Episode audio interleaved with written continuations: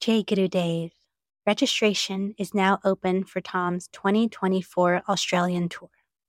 Once again, Thom will be giving knowledge sessions and group meditations, as well as a four night, five day rounding retreat in Gerringong. If you haven't learned Vedic meditation yet, Thom will be teaching Vedic meditation while in Sydney, as well as advanced techniques to those who have already learned Vedic meditation. Thom's Australia tour runs from June 6th to the 30th, and you can find out more at thomknoles.com slash Australia. Sahana vavatu, sahana bhunaktu, sahaviryam.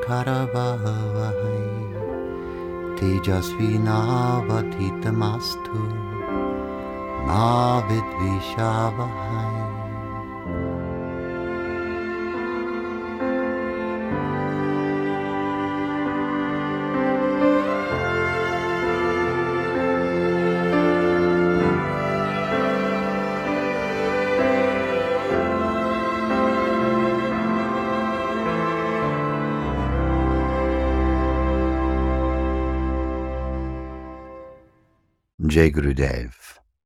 I'm Thom Knoles. Thank you for listening to my podcast, The Vedic Worldview. I frequently get questions about the quote, Akashic record, unquote. And people want to know what that is and how it works and what it means.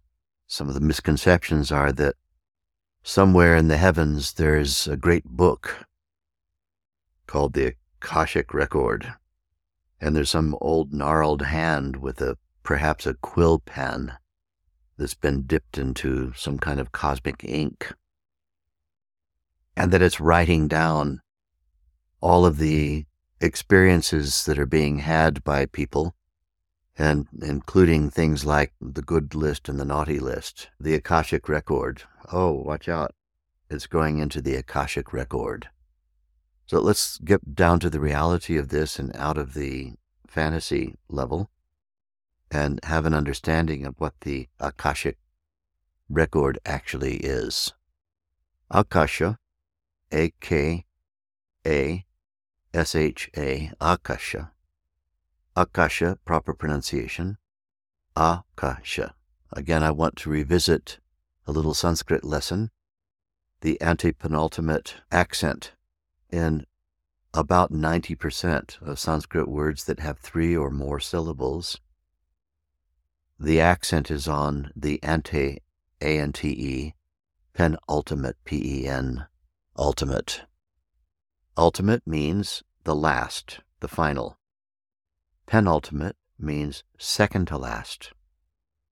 People often misuse the word penultimate and they say, oh, Robin Hood, the penultimate prince of thieves. That would be like saying he was second from the last. Penultimate doesn't mean extra ultimate. Penultimate means it means the second from the end. Ultimate, the end, the last. Penultimate, the second to the last. Ante, A-N-T-E, ante penultimate. Third from the last, third from the end. So we have the famous book from India, the treatise known as, very often mispronounced by English speakers, as Ramayana. Ramayana is not the pronunciation. It's the third from the end, not the second from the end, where the accent is. Ramayana. Third from the end. Another great treatise from India the Mahabharata. Mahabharata is a great treatise written by Vyasa, one of the masters of our tradition, but is very often mispronounced as Mahabharata. Mahabharata, the penultimate syllable, which is a very frequent English way of accenting words especially long words, second from the end. But Sanskrit, third from the end, Mahabharata. Therefore, Akasha, Akasha, third from the end. Akasha. Akashic record. And in the English, we tend to want to say Akasha. Akasha. Akasha. And then Akashic, which actually we put the accent on the A, the first A. Akasha. Akashic record. What is it actually? Akasha is very strongly identified in the Vedic literature as being the space element, element of space. But space being the subtlest of five elements. We have Prithvi. Prithvi is earth element.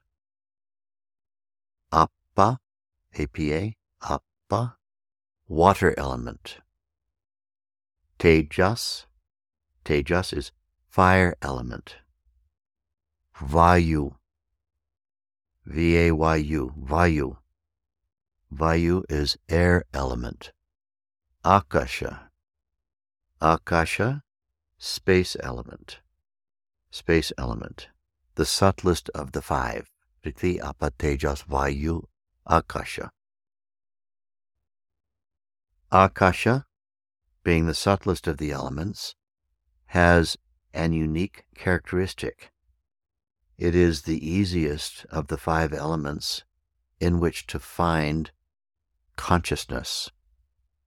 Consciousness is the fundamental baseline of all things, including of earth element, water element, fire element, and air element. But those other elements have a lot of elaboration in them. They're elaborate. And because they're elaborate, their ability to obscure the consciousness quality of the relative world is a greater ability. They can obscure it because they're complex elements compared with space. Space, akasha, is the simplest of the five elements, by far the simplest. Although it may be a little bit of a stretch fully to understand it. Akasha is the simplest, the least elaborate of the five elements. In case you're doing further readings and you come across this word, five elements, five, pancha, or punch, P A N C H A, punch. Maha, M A H A means great, punch means five. Maha means great. Bhutas, B H U T A, Bhuta, is Sanskrit for elements. The five great elements, Prithvi, Tejas, Vayu, Akasha. Prithvi, earth, Apa, water, Tejas, fire, Vayu, air, Akasha, space, element.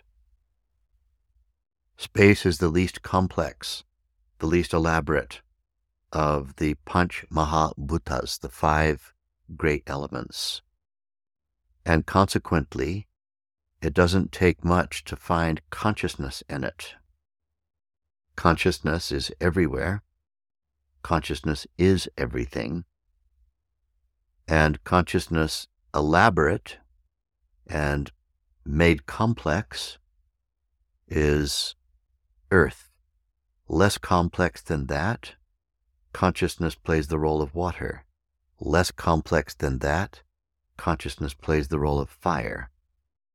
Less complex than that, consciousness plays the role of air, Vayu. Less complex than Vayu, consciousness plays the role of Akasha, space, space element. So then, what happens inside consciousness. Consciousness has a tendency to store a memory of sequential elaboration.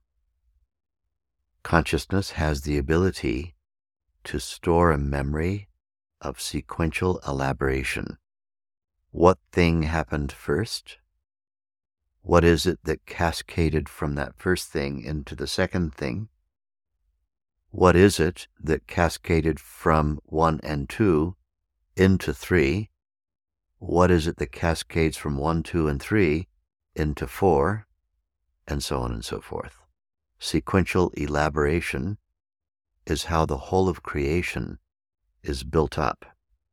The whole of creation, the behavior of, and the fundamental understanding of all the complexity. By complexity, we don't mean complicated, we mean complexity. Complexity means sophisticated togetherness. When I think of the internal workings of my wristwatch, it's complex, but sophisticated. Elegant complexity is that kind of complex that we're talking about. The complex universe can be reverse engineered back to its simplest quality, which is akasha, which is identified most closely with consciousness itself. Consciousness, when it has a tendency to remember or to hold memory of sequential elaboration, then consciousness is referred to as chit, C H I T, chit. Chit actually has become an English word. It means a ticket or some kind of tabulation that stores information. It's entered into the English language complete and whole, C H I T, chit. But in Sanskrit, chit means that element of chetana. Chetana is consciousness, C H E T A N A, chetana. Chetana is consciousness, but consciousness in a particular role of remembering sequential elaboration is called chit. And you hear the word chit sometimes in descriptions of heightened consciousness. Sat, absolute. Chit, consciousness that holds memory. Ananda, bliss. Satchitananda. Satchitananda. So chit is embedded in Akasha. Akasha has the capacity to hold a memory of sequential elaboration. From the time of the Big Bang, 14 billion years ago or so, depending on which astrophysicists' calculations you wish to subscribe to, all of space time emerged out of a singularity, a point of a point, and expanded to about 50% of its current size. This is the universe we're talking about. Within about one ten thousand billionth of a second. The first miracle. that is to say, all of space time, all the laws of nature, all capabilities, all fundamental forces in one ten thousand billionth of a second came into being out of a point of a point the Big Bang as it's referred to, the sudden expansion of this singularity into its current status, which we call the universe. And within that, there was sequential elaboration. What came first, what followed on from that, what followed on from that. We know about all of this in quantum astrophysics and in cosmology by doing a thing which is popular to do in science called reverse engineering. You see a steady state and you see how it is currently evolving, and you use that those principle of those steps by which current evolution is happening, and you reverse those steps and go back and go back and go back and go back. And ultimately, if we go back looking at the expanding universe, which is expanding at its outer edge at nearly the speed of light. The expanding universe where space itself is stretching, and all things that are in space are moving through space at phenomenal speeds, If we reverse engineer that, it goes back into being the singularity out of which the Big Bang occurred. You can read up on this by just doing a search engine search for the Big Bang. It's fascinating reading. All of the information about everything that goes down is stored in space itself in the form of chit, the storehouse of impressions. Chit, storehouse of impressions, which is easily found inside Akasha. So the Akashic record is really just the way in which the vibratory memory, the vibrational memory of what happened is stored. Now, we can access this chit in our meditation to the extent that it is relevant.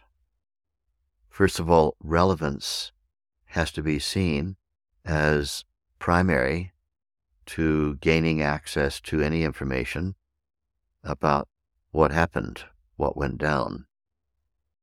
If it's not relevant, no amount of frothing over with desire to get information is going to get it for you.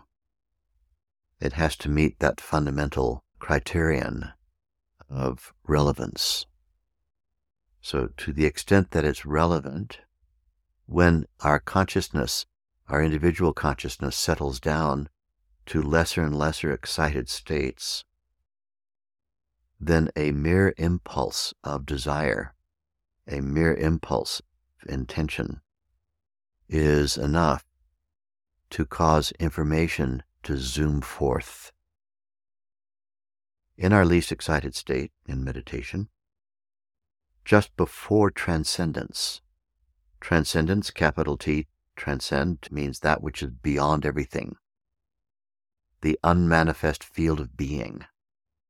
When individuality is transcended in Vedic meditation, when we go beyond the subtlest, our individuality becomes one with that oceanic field of being. Individuality doesn't, quote, experience, unquote, being. Individuality becomes the state of being. Being knows itself. Individuality isn't present in transcendence. But just before transcendence, on the cusp of transcendence, individuality is still there, although in a very expanded state, a very super subtle but very expanded state, individuality is still present. One hasn't quite yet transcended. One is on the cusp of transcendence. And we refer to this with yet another Sanskrit phrase, Ritam Bhara Pragyan. Ritam, R-I-T-A-M, Bhara, B-H-A-R-A, Pragya, P R A G Y A. Ritam Bhara Pragya. Sometimes the letter N is put on the end of Pragya to make it into Pragyan. Ritam Bhara Pragyan means that layer, that stratum, in which the total truth is held. Why total truth? Ritam means total truth, the whole truth. It's not true to say that the ultimate truth is only the unmanifest absolute field of being. It's true to say totality is the ultimate truth. The unmanifest and all things manifest that issue forth from it are also it. Active, evolving, elaborating, changing, state of unified field is also truth. It's just that it is temporal truth. Nothing stays true for very long. The absolute truth, the unmanifest absolute state of being, transcendent truth. The absolute truth stays true to itself permanently. It never changes. Never changing is capital T truth ever changing is lowercase t, many truths. Something is true for a period of time and then is not true anymore. Temporal truths. Totality of all of these truths, the truth of the absolute and its never changing, underlying, unmanifest reality, and the truths of the bifurcated absolute. Ocean at its depth, non changing. Ocean at its surface, waves of change, waves, waves, waves. All of these waves are waves of that which is not waving, that which is the unbounded, silent, eternal truth of the depth of the ocean. Depth of the ocean, same water. Surface of the ocean, same water. Water moving as waves, water moving less as you go deeper in the ocean, water not moving, all same water, water moving through water. No non water here. Being in its unmanifest form, non changing, absolute truth. Being in its ever changing truth, relativity, the relative world all of this sits and all of its sequential elaboration sits as a memory in the consciousness field. And to the extent that it's relevant for such information to be had about what happened when and in what perspective, what context a thing happened and when, this can be known. Our individual consciousness has certain question marks in it. Natural wonderings. And as we settle down into our less excited state, when we approach Ritam Bhara Pragyan, the place where the whole truth is held, some of those question marks about what happened may continue to persist if they're relevant it's possible for a relevant question mark to continue to be present even when we're approaching the absolute.